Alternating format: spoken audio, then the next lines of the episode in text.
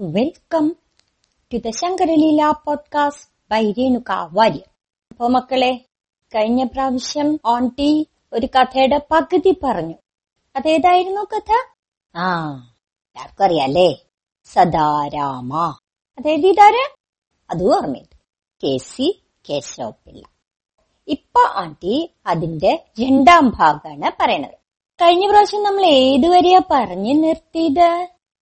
ആ അത് ഓർമ്മയുണ്ട് സദാരാമയും ഭർത്താവ് ആരാ ഭർത്താവ് പുഷ്പാങ്കദനും നാട് വിട്ടുപോയി അതെന്താ കാരണം? അതന്നെ സദാരാമയുടെ ചേട്ടൻ വജ്രാശയൻ രാജ്യം തട്ടിയെടുത്തു എന്നിട്ട് പുഷ്പാങ്കദന് കുതിരാലയത്തിലെ പണി കൊടുത്തു. അപ്പോ അവർക്ക് സങ്കടം വന്നിട്ട് നാടുവിട്ടു പോയി. ഇതൊക്കെ നിങ്ങൾക്ക് ഓർമ്മയുണ്ട് അല്ലേ? വെരി ഗുഡ് എന്നിട്ട് എന്നിട്ട് എന്താ ഉണ്ടായേ എന്നാണ് ഇനി പറയാൻ പോകുന്നത്. നീ കുറെ കാര്യങ്ങളുണ്ട് പറയാൻ. ഈ സദാരാമയും പിന്നെ പുഷ്പാങ്കദനും കാട്ടിക്കൂടെ അങ്ങനെ നടക്കുക കേട്ടോ. നടന്ന് നടന്ന് വയ്യാണ്ടായി തുടങ്ങി. വഴിയിലൊരു സത്രം കണ്ടു. സത്രത്തിൽ അവർ അഭയം തേടി. ഭക്ഷണം എന്തെങ്കിലും കഴിക്കണ്ടേ? തൽക്കാലം കയ്യിൽ കാശൊന്നുമില്ല. എല്ലാം ഉപേക്ഷിച്ചു പോന്നതല്ലേ? സദാരാമ പറഞ്ഞു. ഒരു കൈലേസ്. എന്ന് പറഞ്ഞാൽ നമ്മൾ കേർച്ചീഫ് ഇല്ലേ?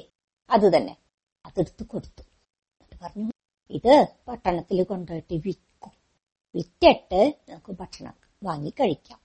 നോക്കിയപ്പോ നല്ല വിലയുള്ള പട്ട. പിന്നെ സാധാരണ ആൾക്കാർക്കൊന്നും ഇത് വാങ്ങാൻ കഴിയില്ല. അതുകൊണ്ട് ഇത് മഹാരാജാവിന് തന്നെ കൊടുക്കാം. എങ്കിലേ ആവശ്യത്തിനുള്ള കാശ് കിട്ടുള്ളൂ. എന്ന് വിചാരിച്ച് പുഷ്പാങ്കതൻ ഈ പട്ടും കൊണ്ട് രാജാവിന്റെ അടുത്ത് ചെന്നു. രാജാവിന്റെ പേരെന്താണെന്നറിയോ? രാജാവിന്റെ പേര് കാമപാലൻ. രാജ്യത്തിന്റെ പേരോ അത് പറഞ്ഞില്ല അല്ലേ ആണ്ടി രാജ്യത്തിന്റെ പേര് മായാപുരി. മായാപുരി രാജ്യത്തെ രാജാവാണ് കാമപാലൻ. കാമപാലന്റെ കയ്യിൽ ഈ പട്ട് കൊണ്ടു കൊടുത്തു. ഒന്ന് ദിവിക്കാൻ വന്നതാണ്. രാജാവിനല്ലാണ്ട് ഇത് വാങ്ങിക്കാൻ കഴിയില്ല എന്ന് എനിക്ക് തോന്നി. അത്ര വിലയുള്ള പട്ടാണ്. അതുകൊണ്ടാ. രാജാവ് നോക്കി. ശരിയാ. നല്ല വിലയുള്ള പട്ട്. ഇത് വാങ്ങിക്കുന്നത് നല്ലൊരു അഭിമാനമുള്ള കാര്യമാണ്. രാജാവ് നല്ലോണം നോക്കിയപ്പോണ്ട് അതിൽ പേര്. എന്താ പേര് കുത്തേനെന്നറിയോ? സദാരാമ. രാജാവ് ആ സദാരാമ. ഈ കുട്ടിയുടെ സൗന്ദര്യത്തിനെ പറ്റിട്ടൊക്കെ ധാരാളം കേട്ടിട്ടുണ്ടല്ലോ. ഈ കൈലേശം എങ്ങനെ ഇയാളുടെ കയ്യിൽ വന്നു? എന്നിട്ട് രാജാവ് ചോദിച്ചു. ഇതെങ്ങനെയാ നിങ്ങൾക്ക് കിട്ടി? ഈ സദാരാം ആരാ? ഒന്ന് എന്റെ ഭാര്യയാണ്. അപ്പൊ എന്താ നിങ്ങൾ ഇത് വിൽക്കാൻ കൊണ്ടുവന്നേക്കണേ? ഞങ്ങൾക്ക് തൽക്കാലം ഭക്ഷണം വാങ്ങാൻ വഴിയില്ല. അപ്പൊ നിങ്ങളാരാ? ഞാൻ അവന്തി രാജ്യത്തെ രാജകുമാരനാണ്. പുഷ്പാങ്കത് എന്നിട്ടുണ്ടായ സംഭവങ്ങളൊക്കെ പറഞ്ഞു കൊടുത്തു രാജാവ് വിചാരിച്ചു ആഹാഹാ നല്ല അവസരം.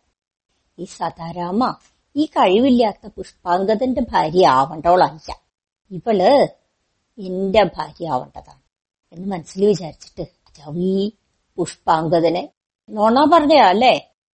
ഈ കൈലേസിന് ഈ കട്ടുകൊണ്ട് വന്നതാ അല്ലേ?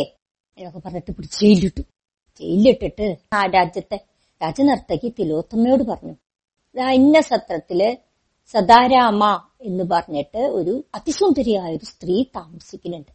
അവളെ ഇങ്ങോട്ട് പിടിച്ചോണ്ട് വരും. ഇത് അവളുടെ ഭർത്താവാണ്. ഇവിടെ ഞാൻ തൽക്കാലം ഇവിടെ താമസിപ്പിച്ചേക്കാം. ഇവർ തീർത്ഥാടനത്തിന് പോവായിരുന്നു വഴിക്ക് ഇവിടെ കയറിയതാ. അവളെ പോയി കൊണ്ടുവരൂ. അവൾക്ക് വിശ്വാസം വരാൻ വേണ്ടി ഇതാ ഈ കൈലേസും കൊടുത്തോളൂ. പറഞ്ഞ് പറഞ്ഞു വിട്ടു. ഈ തിലോത്തമ്മ രാജാവ് പറഞ്ഞതല്ലേ? വേഗം ഈ സത്രത്തിൽ പോയിട്ട് സദാരാമനോട് പറഞ്ഞു. രാജാവ് നിങ്ങളെ കാണണമെന്ന് ആഗ്രഹിക്കുന്നു. കൊണ്ടു ചെല്ലാൻ പറഞ്ഞു. രാജാവിനെ വിൽക്കാൻ വേണ്ടി നിങ്ങളുടെ ഭർത്താവ് കൊടുത്തേച്ചതാണ്. നിങ്ങളെയും കൂടി ഒന്ന് കാണണമെന്ന് രാജാവ് പറഞ്ഞു. അതുകൊണ്ടാ. അപ്പോ സദാരാമ വിചാരിച്ചു എന്താണാവോ? എന്തെങ്കിലും ആവശ്യം ഉണ്ടാവും എന്ന് വിചാരിച്ച ഈ നർത്തകിയുടെ കൂടെ പോയി. അപ്പോ രാജാവ് പറഞ്ഞു അതെ ഈ കൈലീസൊക്കെ വളരെ നല്ലതാ. നീയും അതിസുന്ദരിയാണ് എനിക്ക് നിന്നെ കല്യാണം കഴിക്കണമെന്ന് ആഗ്രഹമുണ്ട്. സമ്മതിക്കുവോ സദാ രാമ പറഞ്ഞു അയ്യോ അങ്ങനെ പറയരുതേ. എനിക്ക് ഭർത്താവുണ്ട്. എനിക്ക് വേറൊരാളെ സ്വീകരിക്കാനൊന്നും പറ്റില്ല. അപ്പോ രാജാവ് ഈ സദാരാമയുടെ മനസ്സ് മാറ്റാൻ കുറേ ശ്രമിച്ചു. ഒരു രക്ഷയുണ്ടായില്ല. അവസാനം രാജാവ് പറഞ്ഞു എനിക്ക് എന്താ ചെയ്യാൻ കഴിയുമെന്ന് ഞാൻ കാണിച്ചു തരാം. എന്നിട്ട് പറഞ്ഞു ആരെവിടെ? ആ കാരാഗ്രഹത്തിൽ അടച്ചിട്ട ആളെ കൊണ്ടുവരൂ. സദാരാമയ്ക്ക് കാര്യം മനസ്സിലായിട്ടോ? ഓ അത് ശരി. എന്റെ ഭർത്താവിനെ പിടിച്ച് കാരാഗ്രഹത്തിൽ അടച്ചിട്ട് എന്നോട് വിലവേശാൻ വന്നേക്കുക അല്ലേ? ഈ പുഷ്പാങ്കത്തിനെ കാരാഗ്രഹത്തിൽ കൊണ്ടുവന്നപ്പോ സദാരാമ പെട്ടെന്ന് അങ്ങോട്ട് പ്ലേറ്റ് മാറ്റി. പറഞ്ഞു.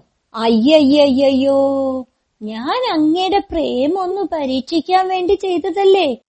അങ്ങ് എന്തായാലും അതിൽ വിജയിച്ചു. ഞാൻ അങ്ങേ കല്യാണം കഴിച്ചോളാം. ഇദ്ദേഹം പൊക്കോട്ടെ. വെറുതെ എന്തിനാ ഉപദ്രവിക്കണേ? സത്യം? ആ ശരിയാണ് ഞാൻ കല്യാണം കഴിച്ചോളാം. അയാളെ വിട്ടേക്കൂ. ഓ രാജാവ്. ശരി എന്നാ പൊക്കോട്ടെ. എനിക്കിപ്പോ നിന്നെ വേണമെന്നേ ഉള്ളൂ. എനിക്കിപ്പോ ഇയാളെ ശിക്ഷിക്കണം എന്നൊന്നുമില്ല പോയിക്കൊള്ളൂട്ടോ എന്ന് പറഞ്ഞ് പുഷ്പാങ്കത്തിനെ പറഞ്ഞു വിട്ടു. പുഷ്പാങ്കത രാജകുമാരനെ രാജാവ് വെറുതെ വിട്ടു. അപ്പൊ സദാരാമ പറഞ്ഞു പക്ഷേ ഒരു പ്രശ്നമുണ്ട്. ഞങ്ങൾ ഇവിടെ തീർത്ഥാടനത്തിന് വരാൻ തുടങ്ങിയപ്പോ ഞാൻ നാൽപ്പത്തൊന്ന് ദിവസത്തെ ഒരു വ്രതം എടുത്തിട്ടുണ്ടായിരുന്നു. അതിപ്പോ പത്ത് ദിവസേ ആയുള്ളൂ. മുപ്പത്തൊന്ന് ദിവസത്തെ വ്രതം കൂടി ബാക്കിയുണ്ട്. ആ സമയത്ത് എനിക്ക് ധ്യാനിച്ചിരിക്കാനായിട്ട് ഒരു ഗ്രഹം തരണം. അതിനുശേഷം ഞാൻ അങ്ങനെ കല്യാണം കഴിക്കാം. രാജാവ് സമ്മതിച്ചു. സദാരാമയ്ക്ക് താമസിക്കാനായിട്ട് ഒരു ഗ്രഹം കൊടുത്തു. പുഷ്പാങ്കതനെ വിടുകയും ചെയ്തുല്ല സദാരാമയ്ക്ക് നല്ല സങ്കടമുണ്ട്. പുഷ്പാങ്കതനെ കണ്ടുപിടിക്കാൻ കഴിഞ്ഞിട്ടില്ലെങ്കിൽ അവർക്ക് ഒരുമിച്ച് ജീവിക്കാൻ പറ്റില്ല. മുപ്പത്തൊന്ന് ദിവസം കഴിഞ്ഞ രാജാവ് ഇവളെ കല്യാണം കഴിക്കുകയും ചെയ്യും എന്താ ഒരു വഴി? മുപ്പത് ദിവസമായി അപ്പോഴാണ് വഴിയിന്ന് ഒരാൾ എന്തൊക്കെയോ പറഞ്ഞു ഇങ്ങനെ കരയണ ശബ്ദം. സദാരാമ ശ്രദ്ധിച്ചു. പണ്ട് പുഷ്പാങ്കതിന്റെ ശബ്ദമാണല്ലോ നോക്കി. അതിപ്പോ ശരിയാ. പുഷ്പാങ്കതൻ തന്നെയാ. വേഗം സദാരാമ ഓടിച്ചെന്ന് അദ്ദേഹത്തിന്റെ കൊട്ടാരത്തിലേക്ക് കൊണ്ടുവന്നു. പറഞ്ഞു ആ അങ്ങയുടെ ജീവൻ രക്ഷിക്കാൻ വേണ്ടിയിട്ട് അങ്ങയെ തള്ളിപ്പറഞ്ഞ് അല്ലെങ്കിൽ രാജാവ് അങ്ങയെ കൊല്ലുമായിരുന്നു.